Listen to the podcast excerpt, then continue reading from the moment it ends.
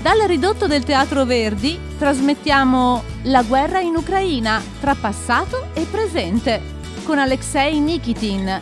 Presenta Laura Pagliara. Benvenuti a tutti, buona serata. Vi do un caloroso benvenuto da parte dei curatori dell'organizzazione di Pordenone Legge e vorrei dire un caloroso benvenuto al nostro ospite Aleksej Nikitin, se lo accogliamo con un grande applauso.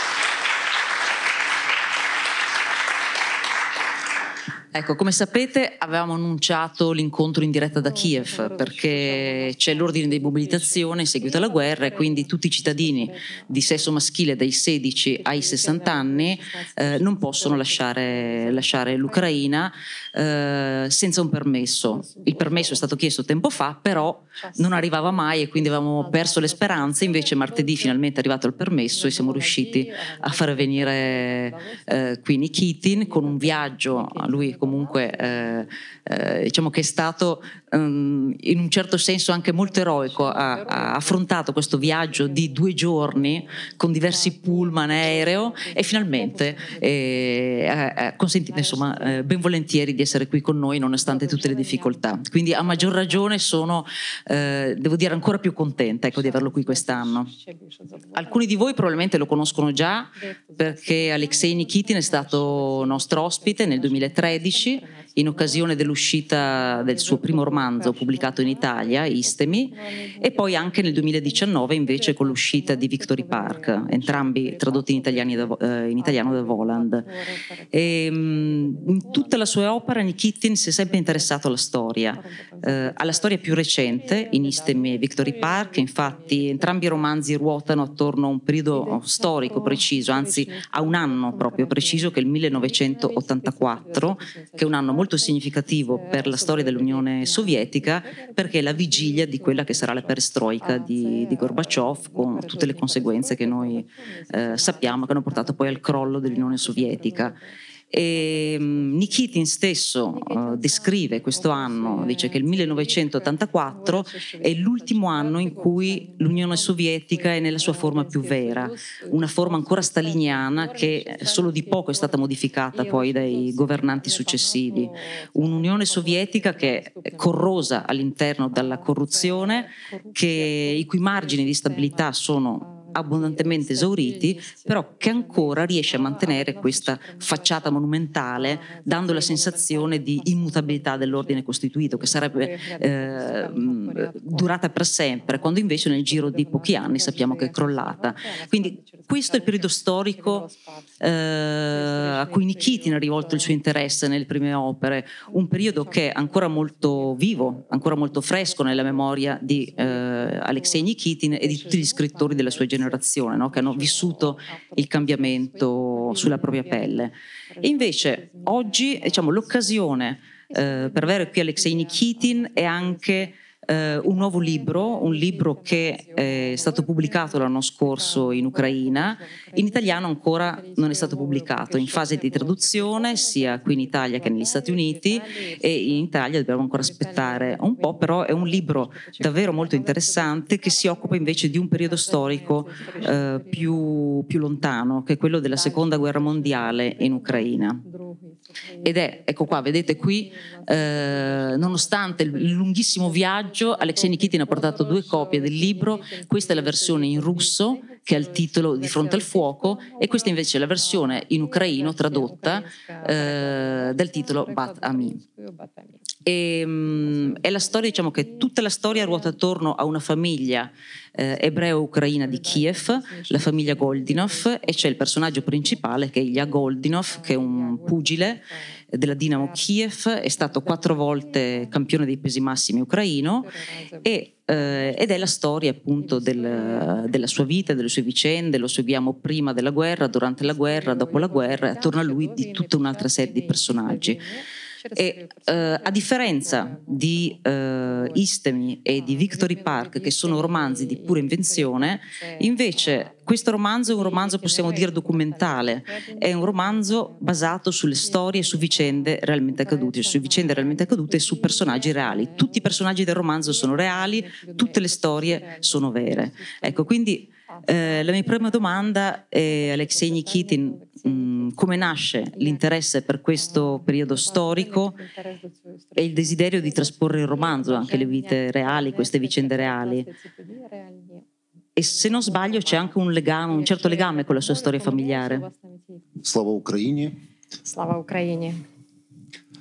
Я дуже вдячний фестивалю Порденоне за цю можливість. Я розумію, що головна мета того, що я був запрошений сьогодні, це розмова про Україну, розмова про війну, яка іде зараз, і так само розмова про Другу світову війну, про яку, власне, і написана ця книга. Ну, звичайно, в автора є якийсь мотив, який спричиняє перший його інтерес для того, щоб почати займатися розробкою певної теми. В моєму випадку, дійсно, це була родинна історія, і це був перший імпульс.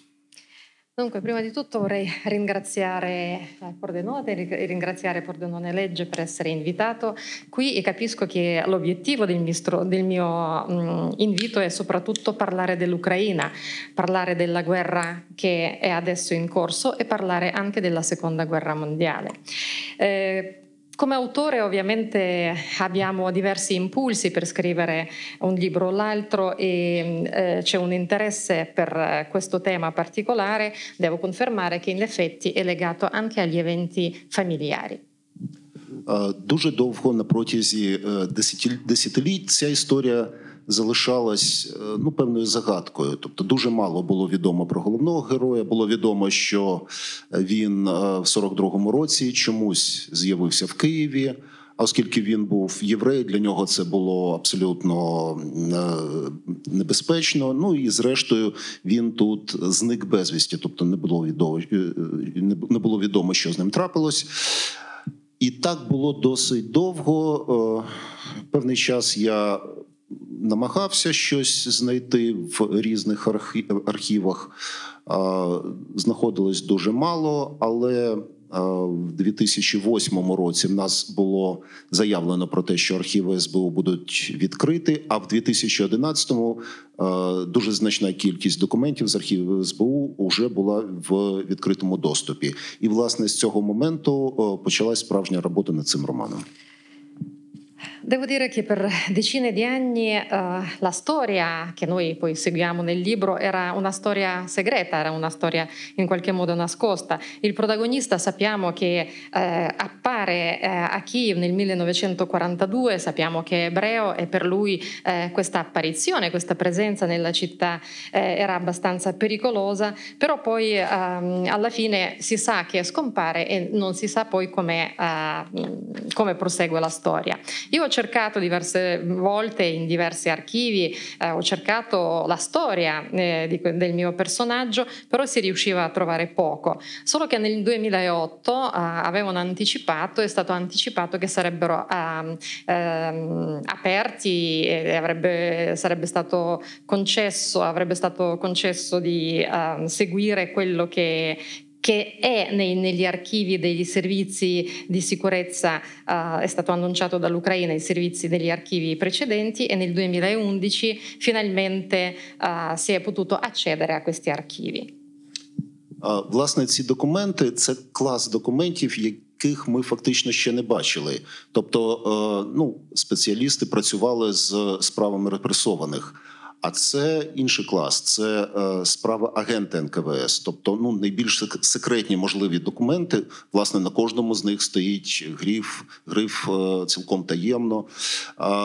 Клас документів, які ніколи не показувались, тому що по ним можна бачити, як готується агент НКВС, чому його вчать, що від нього вимагають, як ставиться задача. Тобто, самі по собі це дуже цікаві матеріали. Parliamo dei documenti che hanno una classe di segretezza particolare, di confidenzialità, mai visti, perché sono stati precedentemente, è stato dato l'accesso agli archivi dei repressi, mentre i documenti di cui parlo io sono i documenti riguardanti gli agenti della NKVS, cioè degli agenti segreti, e ancora una volta sottolineo che non sono documenti che si erano visti prima, e da questi documenti si poteva sapere come preparavano, come formavano questi agenti, che studi facevano, che esigenze dovevano soddisfare, requisiti dovevano soddisfare nella loro preparazione.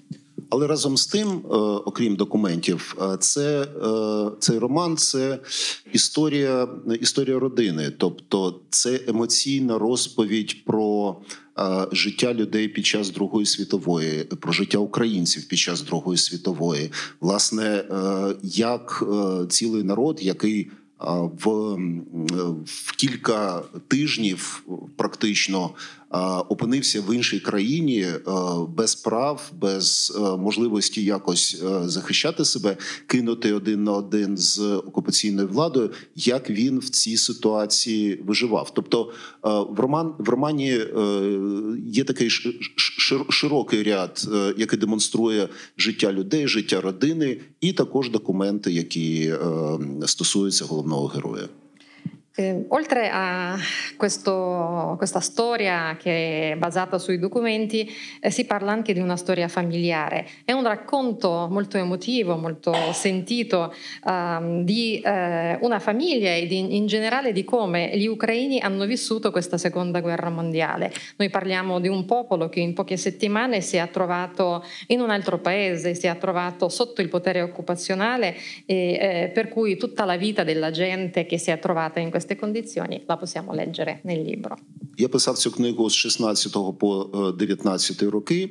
Власне, в цей час вже йшла війна. Тобто світ побачив війну Росії з Україною під час широкої відкритої агресії. Ми знаємо, що війна йшла з 2014 року. І коли я це писав, війна вже була. І події, значна частина подій цієї книги відбуваються саме в тих містах.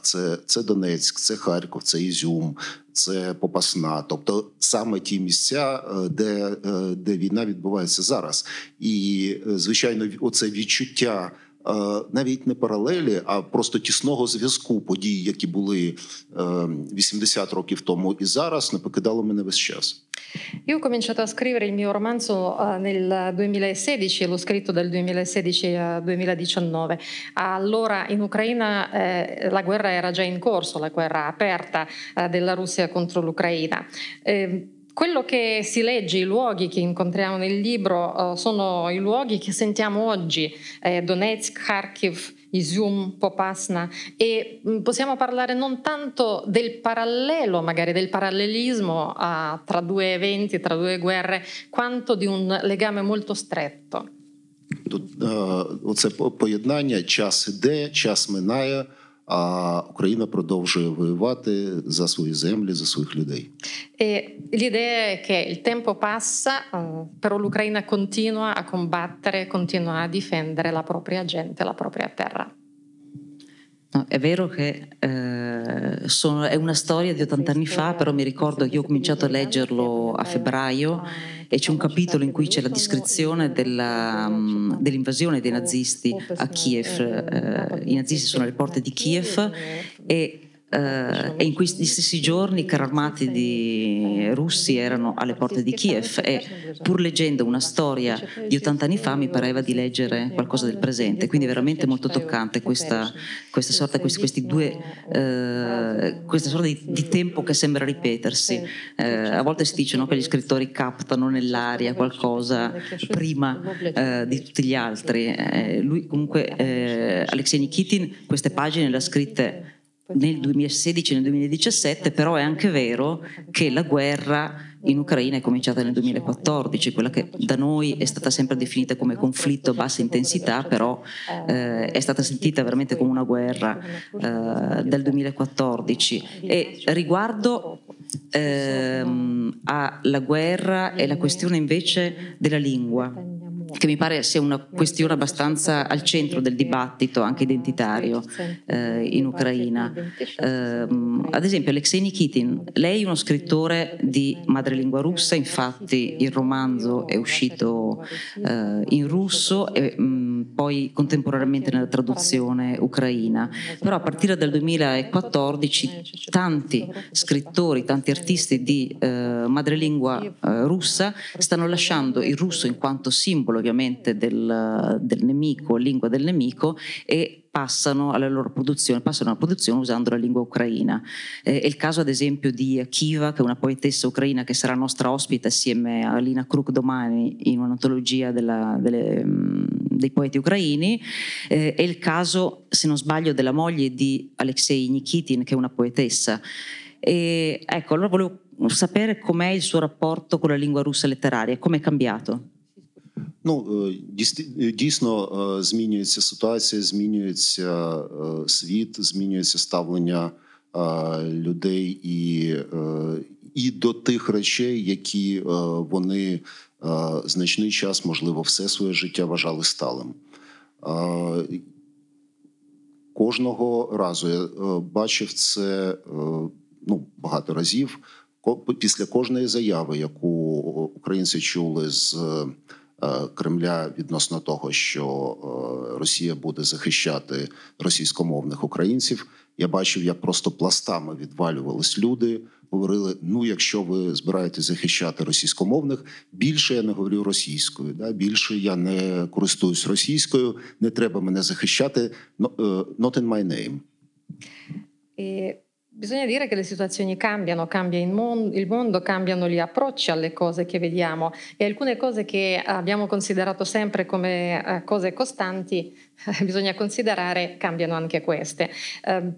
Più volte, sentendo le dichiarazioni di Cremlino che sarebbe venuto in Ucraina e difendere le persone di lingua russa, ho visto come interi strati di persone, intere quantità, gruppi delle persone rinunciavano dichiarando che se tu mi vuoi venire a liberare, a questo punto io non uso più questa lingua perché non ho bisogno di essere difeso né liberato, non a nome mio. І якщо зараз ми це виразно чули, ми це ясно чули з уст Путіна, що його завданням є знищення України і знищення української цивілізації, я впевнений, що результат в будь-якому випадку, як би на яких би умовах і коли не закінчиться ця війна, буде в першу чергу потужний падок російської мови, російської культури в Україні. І це відбувається не якимись адміністративними заходами, це фактично власна воля тих українців, які вважали російською своєю рідною, користувались російською в публічному просторі. Зараз російської мови в публічному просторі, я не можу сказати, що її немає, вона є, але її частка зменшилась просто навіть не в рази на порядки. Noi abbiamo sentito più volte da Putin che cosa vuole fare in Ucraina, vuole distruggere l'Ucraina, vuole distruggere la civiltà ucraina, però posso dire che il risultato di questa politica, di questi obiettivi dichiarati, indipendentemente da quando finirà la guerra, è la decadenza della cultura russa e della cultura della lingua russa in Ucraina, e bisogna vedere che già adesso parliamo nello spazio pubblico ucraino, c'è meno lingua russa e possiamo dire che è diminuita non di poco, diminuita tantissimo. Sì, e questo ovviamente va di pari passo con la letteratura ucraina in lingua russa, che è stato un fenomeno molto, cioè è stato un fenomeno notevole negli ultimi 30 anni, a partire dall'indipendenza dell'Ucraina. La letteratura ucraina in lingua russa ha avuto, cioè, è stata una grande fioritura. E adesso, leggendo ad esempio un articolo che parlava del romanzo di Nikitin, l'articolo iniziava proprio con la frase che la prosa ucraina in lingua russa sta scomparendo come il lago di Aral. Ecco, adesso com'è la situazione letteraria? Ну, ми можемо цю ситуацію розглядати навіть в більш широкому контексті, взявши не лише події цієї війни, а, скажімо, історію України, ну, за останні 100, може навіть 120 років. Приблизно 120 років тому Україна була країною 4 великих культур і ще певної кількості менших культур. Під великими я маю на увазі польську, єврейську, українську та російську. Це були 4 культури України приблизно 1910-15 років. Questo discorso, che è la domanda che mi ha fatto, possiamo trovare e possiamo vedere la risposta nel contesto anche più ampio, non solo riferito alla guerra in corso. Possiamo tornare alla storia di 100 anni o piuttosto anche di più, storia di 100 anni fa. Parliamo dell'Ucraina che era multiculturale e che era composta di 4 grandi culture presenti dal punto di vista numerico più grandi, molte culture anche più piccole, molte lingue più piccole. Parliamo del polacco, della popolazione ebraica, ucraina e russa, e parliamo anche del periodo storico che è il 1910-1915. Першою з 4 культур зникла польська, і це стало результатом радянсько-польської війни 1919-21 років, коли поляки були оголошені абсолютними ворогами і йшла дуже потужна антипольська пропаганда в Радянському Союзі. Якщо взяти газети тих часів, їх просто неможливо читати, тому що там йшла суцільна, агресивна така пропаганда, що закликала знищувати поляків. І десь близько 21-го року з центральної частини України зникли практично всі митці, а це були дуже відомі фігури, які потім стали провідними поетами, музикантами Польщі міжвоєнного періоду, такі як Ярослав Івашкевич, скажімо, з поетів, або Карл Шимановський серед композиторів, тобто такого рівня. І нічого цього в Україні не залишилось, тобто першою зникла польська культура.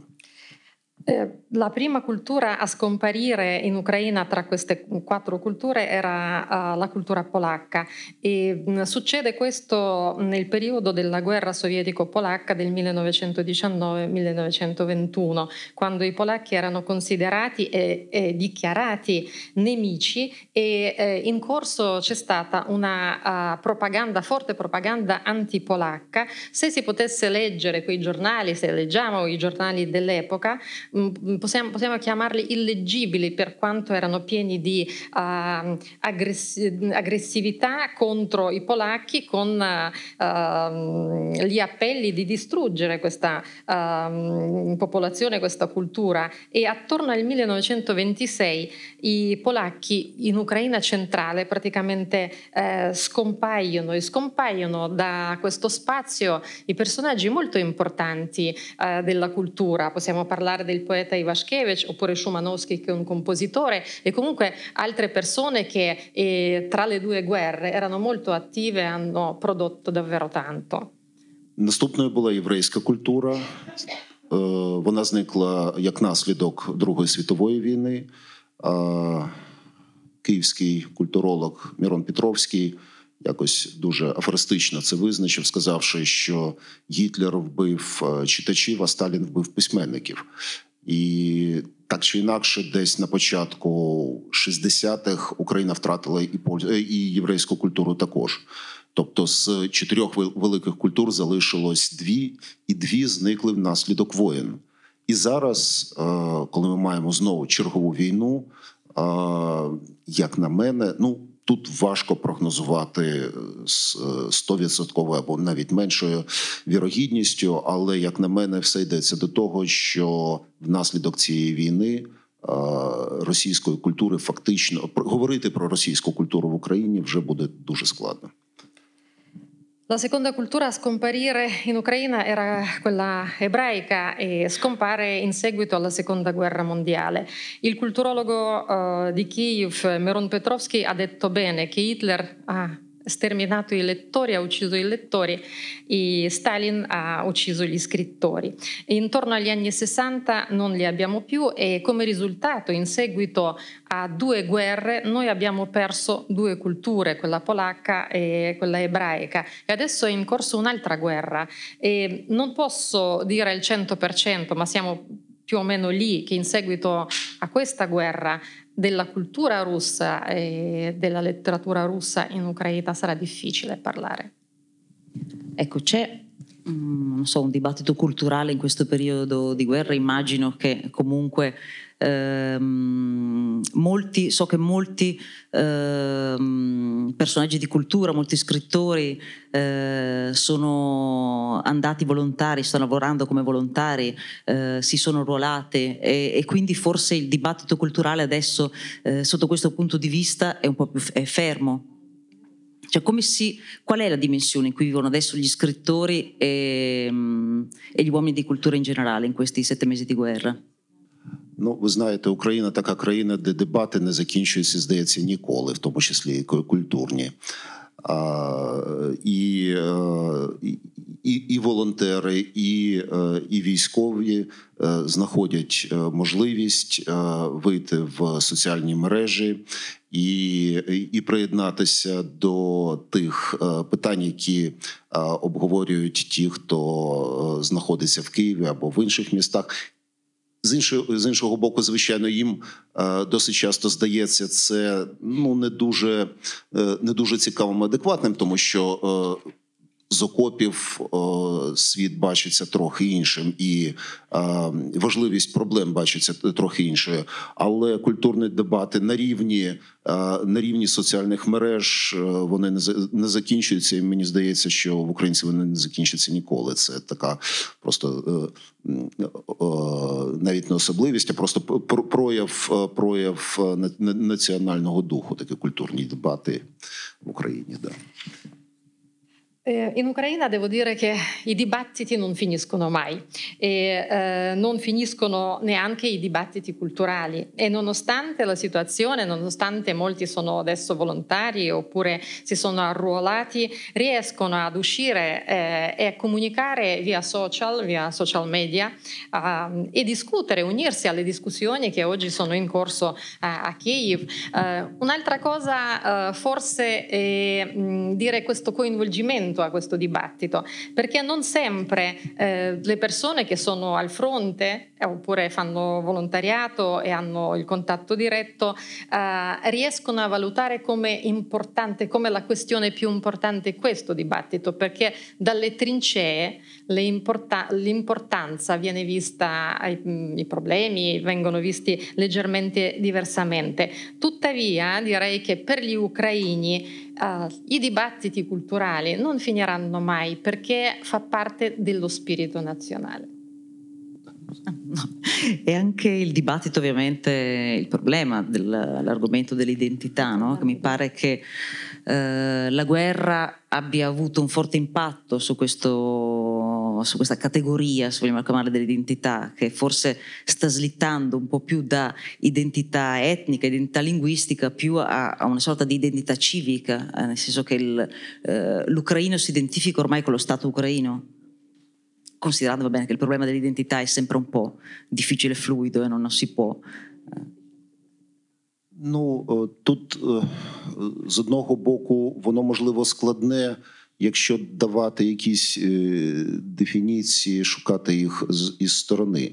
Але, як на мене, дуже проста річ, просто кожен має визначитись особисто, просто визначити для себе, хто він і яку сторону він підтримує, і чому він це робить, чи не доведеться йому змінювати свої погляди дуже швидко, намагаючись якось відмовитись від того, що він говорив там кілька років тому. Тобто кожен має визначитись сам. Це така найпростіша річ. Звичайно, інколи людям дуже непросто визначитись, тому що розділ проходить по родинам, розділ проходить між батьками і дітьми, між чоловіками і жінками. Це непросто, але визначитись треба, така ситуація. Sì, si potrebbe dire che è una questione, è una domanda, è una questione difficile quando noi dobbiamo dare definizioni, magari guardando da fuori. Però io direi che ognuno deve decidere per sé, deve autodeterminarsi, deve autodefinirsi chi è, chi sostiene, perché lo fa, se deve cambiare poi i punti di vista che lo caratterizzavano ancora tempo fa. È questo l'approccio, è questa la mia opinione. Noi, ognuno, deve decidere chi è, questa l'identità. È difficile a volte però, perché la divisione, questo discernimento e la comprensione passa attraverso le famiglie, divide genitori e figli, divide mariti e mogli, ma la questione è da fare. Sì, mi ricordo un libro di Serhij Zhadan, che è La strada per il Donbass, in cui si descriveva questo territorio, questa zona di frontiera come una frontiera fluida, abitata, multiculturale, multietnica, multilinguistica, che era un po' il simbolo di tutta l'Ucraina.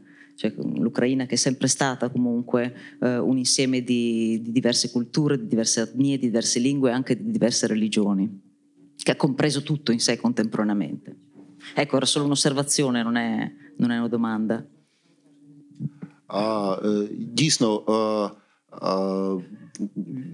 Коли ми говоримо про визначення і ідентифікацію, ми можемо трохи відсунути момент культурної сторони, тому що є історія України, і це історія з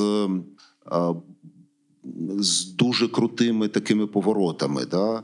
Тобто Україна була і незалежною державою під час князів, була частиною Речі Посполитої, була частиною, ну, Московського царства не була, але Російської імперії.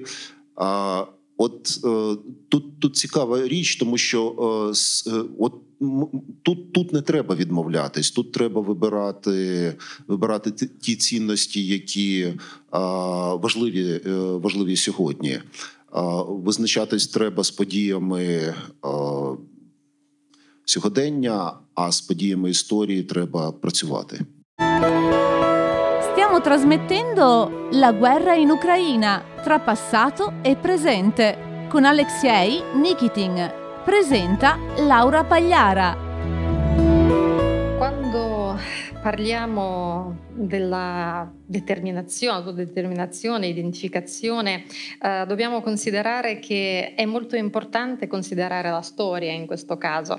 La storia dell'Ucraina, che è una storia molto complessa, con diversi colpi di scena e diversi cambiamenti, diversi eventi che la caratterizzano. È stata indipendente ai tempi dei principi, poi faceva parte del Granducato di Lituania, poi non ha fatto parte della Moscovia, però ha fatto parte dell'impero russo. Dobbiamo assolutamente considerare questa parte, però da questa dobbiamo prendere soprattutto i valori, e dobbiamo adesso, storia è una parte, ma noi dobbiamo decidere quello che è oggi. Знаєте, я коли сказав, не була частиною Московського царства, була частиною Російської імперії. Це ж момент, коли, власне, Росія стала Росією, коли до Московського царства, ну, не приєдналася, але, припустимо, Україна. До цього вона Росії не була. І після того, як Україна пішла з Радянського Союзу, де-факто вона перестала бути Росією. Їй би час взяти своє історичну назву Московського царства. Ну, можна царство поки що, але вона фактично зараз не Росія, от що я хочу сказати, так, за культурною ознакою. Quando ho parlato dell'Ucraina, il suo rapporto con l'impero russo e con la Moscovia, dicendo che non ha fatto parte della Moscovia, bisogna dire che forse dopo praticamente nasce la Russia con inglobando l'Ucraina, e adesso che l'Ucraina ha lasciato la Russia, è uscita dalla Russia, non parliamo più della Russia perché come tale non c'è più, possiamo parlare di nuovo della Moscovia, cioè non possiamo più parlare dei principati eccetera, ma la situazione è questa, la storia è questa. C'è просто один коментар був до цієї розмови. È solo un commento, è solo un commento. Siete nelle pagine del romanzo che dicevo che stavo leggendo all'inizio, proprio il periodo che coincideva con l'inizio della guerra, c'è poi arriva l'assedio di Kiev, dicevo i nazisti stanno per entrare a Kiev, quindi comincia la grande evacuazione dopo un primo periodo di panico, di incredulità, di grande confusione, c'è questa sorta di tempo sospeso, nell'attesa però che la guerra arrivi veramente in città, le persone cercano di riprendersi una sorta di parvenza di vita quotidiana, quindi i cinema sono aperti, si va ancora fuori, i teatri anche sono ancora aperti. Ecco, riferito invece alla situazione attuale, ecco, come ci si abitua a vivere in un paese in guerra? Una cosa, non so, per la mia generazione la guerra, non abbiamo idea di che cosa voglia dire la guerra e pensavamo che sarebbe stata una cosa che non avremmo mai visto. Ви знаєте, людина, вона ж така, воно таке створіння, що воно звикає до всього. Можна жити з сиренами повітряної тривоги, якщо це тільки сирени, якщо за ними не прилітають ракети кожного разу. Звичайно, в Харкові інша ситуація, звичайно, в Миколаєві інша ситуація, в Запоріжжі інша ситуація. В Києві значно все спокійніше. Навіть знайомі, які з Одеси приїжджають, кажуть, ну, все, абсолютно інше життя. Так, дійсно. Людина звикає, а звикнувши, вона починає намагатись жити так само, як вона жила до цього. Тобто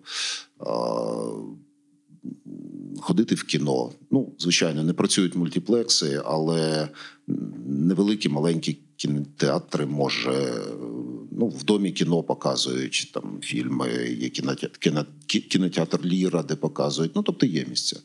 От, люди ходять на виставки митців, люди ходять, люди слухають музику. Життя можливе. Звичайно, це життя таке в половину потужності. Да? Тобто Київ працює в половину потужності свого довоєнного життя. Але все одно все це можливо.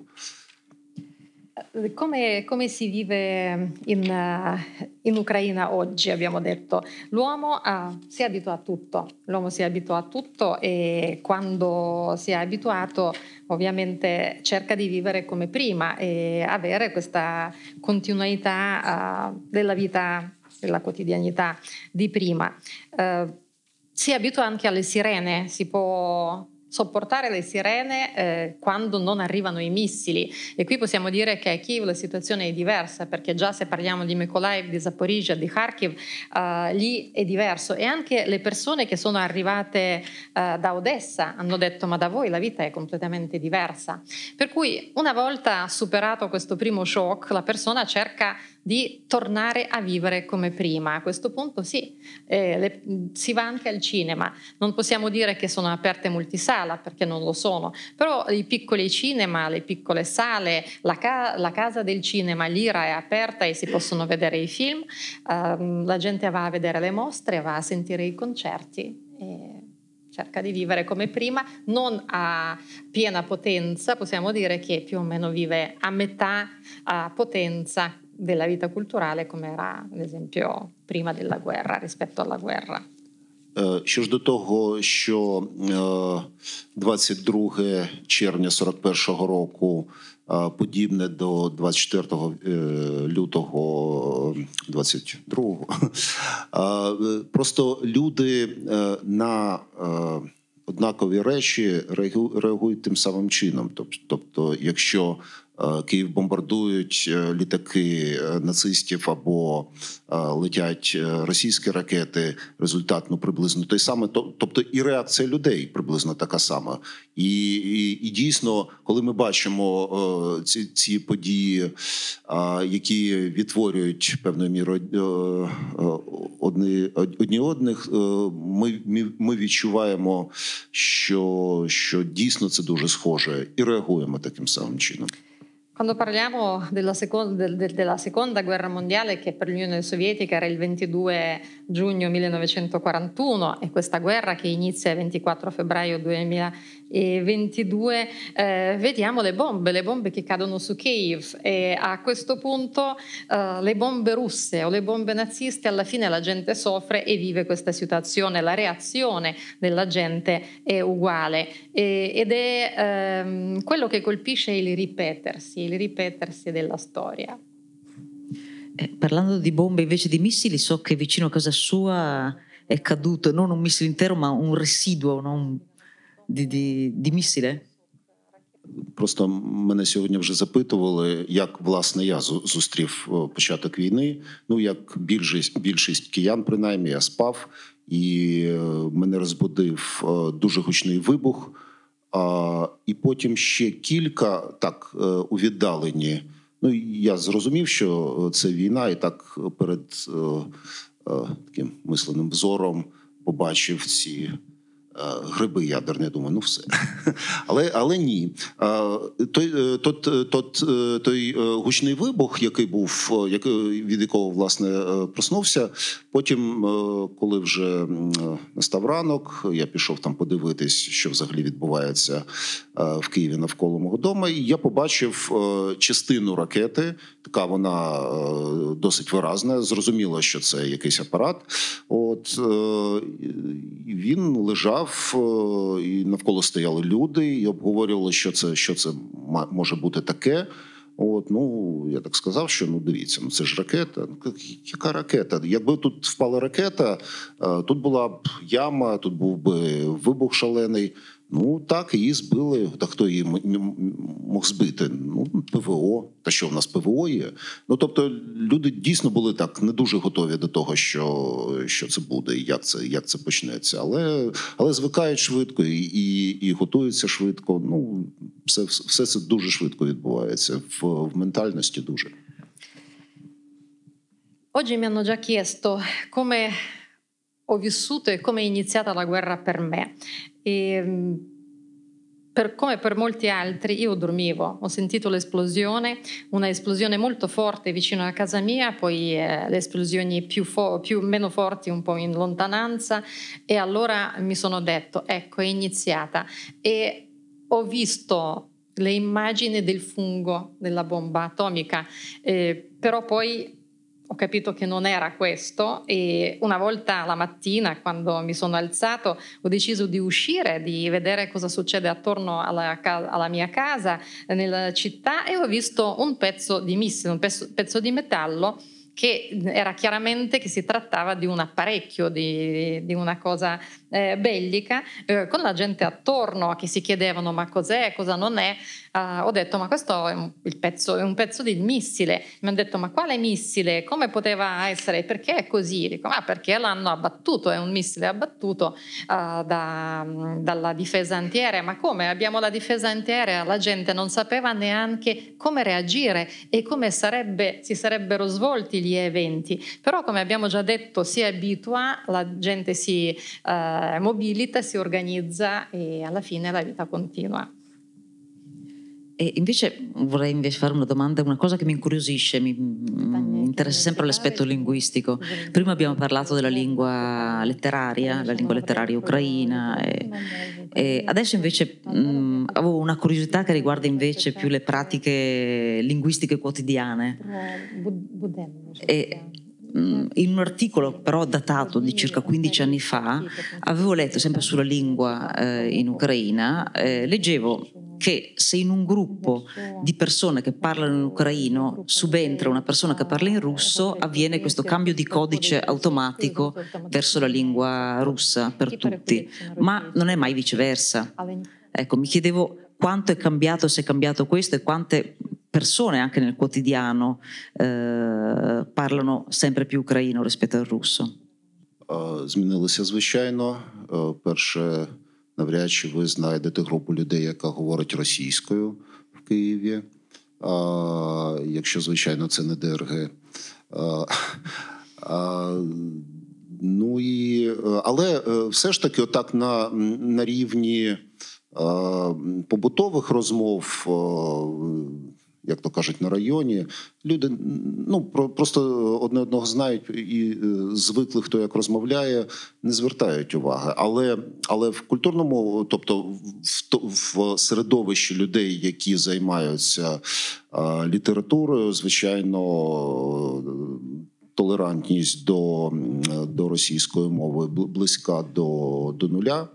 От, і такої ситуації, що стануть переходити на російську, якщо людина не розмовляє російською, не буде. І, власне, якось так дуже швидко стало. В Києві лише, і взагалі в Україні, живе багато емігрантів з Росії. Вони всі стали говорити українською. Це така цікава ситуація. La situazione è cambiata anche perché a Kiev adesso è difficile trovare un gruppo di persone che parla in russo, e se non sono magari quelli che fanno qualche diversione, cioè cercano di creare problemi, sono dei russi. Nella quotidianità la gente che vive in un quartiere si conosce e ovviamente si continua a parlare perché ci si conosce, in questo caso non ci fanno caso. Mentre nell'ambito letterario, nell'ambito culturale, la tolleranza per la lingua russa oggi è quasi pari a zero, e non credo che oggi, come oggi, si può passare al russo quando arriva una persona che non parla l'ucraino. Questa non si verificherà, non si verifica. La cosa interessante è che in Ucraina abitano adesso molti migranti dalla Russia, persone russe, e in quell'ambiente loro parlano l'ucraino. Oggi loro parlano l'ucraino. Я подумав, що треба навести якийсь приклад, щоб так не було просто голословна заява. А, скажімо, в Україні, я не пам'ятаю, з якого, може, з 16-го року живе Марія Максакова. Це прийма, як це в Петербурзі, він був Кіровський, Маріїнського театру, да, прима Маріїнського театру. Вона приїхала з чоловіком з Росії до Києва, чоловіка потім вбили там московські ці хлопці. І вона залишилася одна, насправді в дуже непростій ситуації, це треба розуміти. Максакова чудово говорить же українською, ну в неї професійна пам'ять, да, вона говорить всіма мовами, і на яких співає, от, але в неї вже чудово українська, вона вже блог там, відеоблог веде українською і таке інше. Тобто, ну, українська вчиться швидко, якщо жити в середовищі і хотіти. Ovviamente ho dichiarato questo e volevo che non rimanesse solo una dichiarazione, per cui faccio anche un esempio. Dal 2016 in Ucraina che vive Maria Maksakova, che è la prima cantante, una spivacca, так, del Mariinsky, che si chiamava Kirov ai tempi dell'Unione Sovietica, era emigrata dalla Russia insieme al marito. Questo suo marito è stato ucciso dai ragazzi di Mosca. Insomma, la sua situazione era abbastanza difficile, e bisogna dire che lei parla benissimo in ucraino. Lei ha una mente allenata, perché ovviamente parla diverse lingue, canta in diverse lingue. Tuttavia oggi è riuscita a fare anche un blog, un videoblog in ucraino, e non ha problemi. L'ucraino è una lingua che si impara facilmente se uno vuole. Torno al personaggio del romanzo di Aleksej Nikitin, dell'ultimo romanzo, Di fronte al fuoco, Ilya Goldinov. Come vi dicevo, un personaggio reale, però la sua vita è talmente avventurosa, cioè le gesta che compie, le avventure che vive, anche il coraggio con cui affronta il destino tragico, e lo affronta consapevolmente. E lui è stato nella vita pugile e anche vigile del fuoco, perché a quel tempo non esisteva lo sport professionistico, quindi pugile e vigile del fuoco. Poi comincia la guerra e alcuni vengono arruolati nell'esercito, lui invece entra a far parte delle brigate dei partigiani, all'inizio come soldato semplice, poi fa subito carriera e diventa comandante, poi viene preso prigioniero nei lager nazisti. Per una serie di coincidenze fortuite riesce ad uscire dal lager, viene ferito, viene intercettato dai servizi segreti ucraini e viene mandato come agente segreto, lui che è ebreo, nella Kiev occupata. Lui che non solo è ebreo, ma che era anche molto famoso a Kiev, quindi tutti l'avrebbero riconosciuto, l'avrebbero potuto denunciare. Quindi, e lui va consapevolmente, lui va perché quello era il suo dovere, quello doveva fare. Ecco, mi pare una dimostrazione, cioè sembra un personaggio inventato, cioè, se l'avessimo inventato avremmo detto esagerato, in realtà è un personaggio veramente esistito, e mi sembra un po' il simbolo dell'atteggiamento che stanno dimostrando gli ucraini di fronte a questa guerra. Cioè noi ci siamo tutti stupiti per quanto coraggio stiano dimostrando gli ucraini. Kurkov ha detto che Putin invadendoci ci ha uniti, ci ha reso ancora più forti. Я згоден, і що маю сказати? D'accordo, devo dire cosa devo dire. Niente, era una riflessione, se voleva aggiungere un'altra riflessione a questo. Ну, там вся ця історія, яка викладена в цьому романі, вона і типова для того покоління, і, ну, очевидна і проста. Така взагалі дуже проста історія. І водночас дійсно я б цього не вигадав. Просто реально не вигадав би ніколи. Тому що життя таке багате на непередбачувані речі, що уява письменника до нього ніколи не доросте і не дотягнеться. Багатьох речей, якби мені розказали, якби я не знав, що було саме так, ну, я просто не повірив би. От. І разом з тим, ну, нічого особливого. От, життя, як воно є, яким воно було, абсолютно така реальна історія. Да. Questa storia del personaggio, del protagonista, è una storia, possiamo dire, tipica. È una storia tipica per la gente, per quella generazione, la generazione di allora. È anche molto semplice, perché molte storie erano così. Però devo dire, con tutto questo non avrei mai potuto inventare questa storia. È una storia reale, e dobbiamo ricordare che la vita è ricca di cose imprevedibili, e l'immaginazione, nessuna immaginazione di nessuno scrittore potesse arrivare a inventare questi fatti, questi eventi. E se qualcuno mi avesse raccontato questa storia, forse non ci avrei neanche creduto, però i documenti lo parlano, lo confermano. Comunque possiamo dire, una vita come tante. E abbiamo visto che, anzi non abbiamo visto, l'avevo letto io, vediamo anche poi le poetesse che incontreremo domani, che hanno scritto ultimamente da quando è cominciata la guerra, già dal 2014, ma anche dallo scoppio di questa guerra su scala maggiore, no? Che è risaltata agli occhi di tutti. Hanno cominciato a scrivere diverse poesie sulla guerra. Si tratta però per lo più di poesie, ci sono tantissimi blog, queste poesie vengono poi tradotte in tantissime lingue, però immagino che forse la poesia sia più facile da produrre al momento, mentre una produzione in prosa richiede ovviamente molto più tempo, sia non so, qualcosa è stato scritto sulla guerra in questo periodo e mi chiedevo lei se, non so, se questo creativamente è un tempo sospeso, se riesce a scrivere o appunto è un tempo di sospensione, di riflessione. Ні, ну, звичайно, це особисті речі. Можливо, хтось може писати. Ну, тобто, поети пишуть, це точно, і є вже чудова поезія. От, поети пишуть.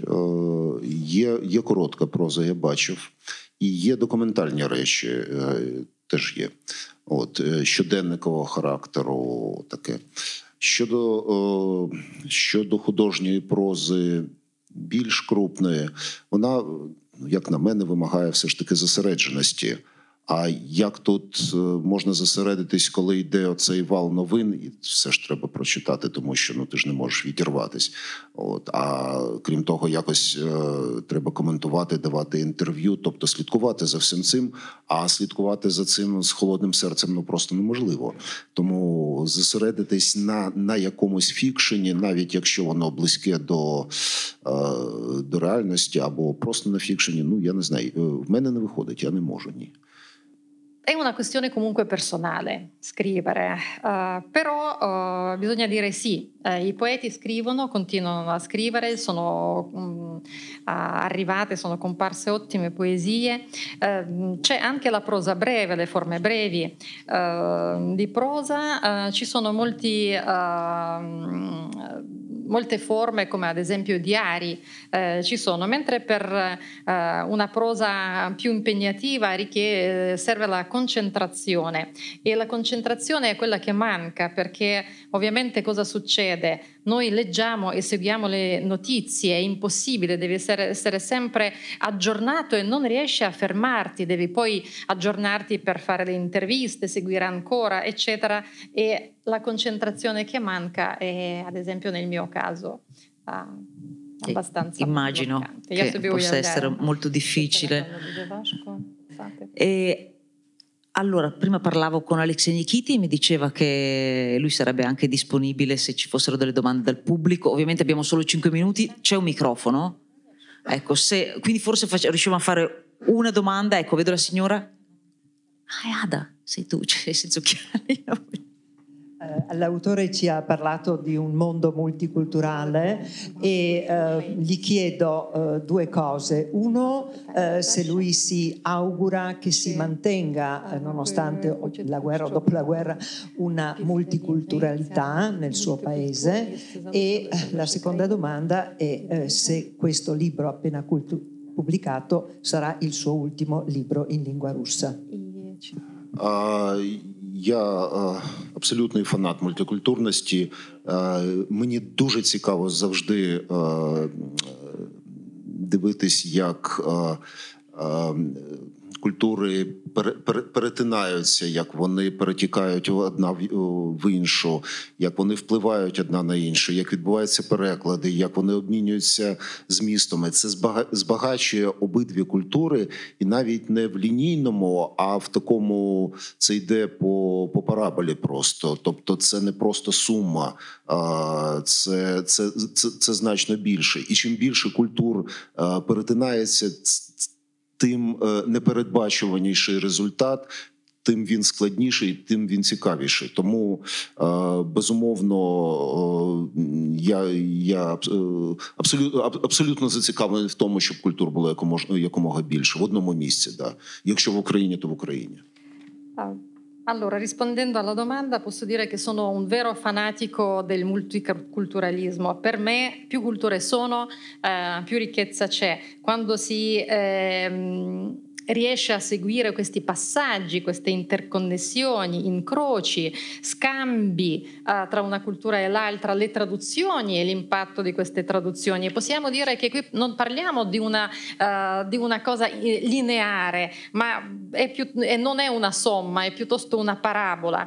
Per cui più culture sono, più il risultato è interessante e più complesso, ovviamente, per cui sì, a multiculturalismo in un luogo, in un posto, e se questo deve essere l'Ukraina, sì, a questo in Україна.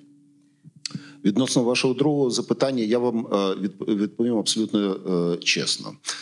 Я не впевнений, в мене є українська мова, да? Я пишу українською, я можу писати до газет, до журналів, це можуть бути статті, це можуть бути рецензії, передмови, післямови. В мене українська на рівні середнього українського журналіста. Для того, щоб писати художню прозу, цього недостатньо. Тобто я не впевнений, що Україні потрібен ще один письменник українською мовою другого або третього ряду. Тому ми будемо дивитись, я буду дивитись, як з цим працювати. От, власне, ця книжка, про яку ми сьогодні говорили, український варіант перекладався, перекладав не я, але я дуже тісно співпрацював з перекладачем. Потім був редактор український, ми дуже, знову ж таки, детально співпрацювали з редактором. Тобто, фактично, це авторизований переклад. От, можливо, в такій формі я буду працювати далі з українськими книжками.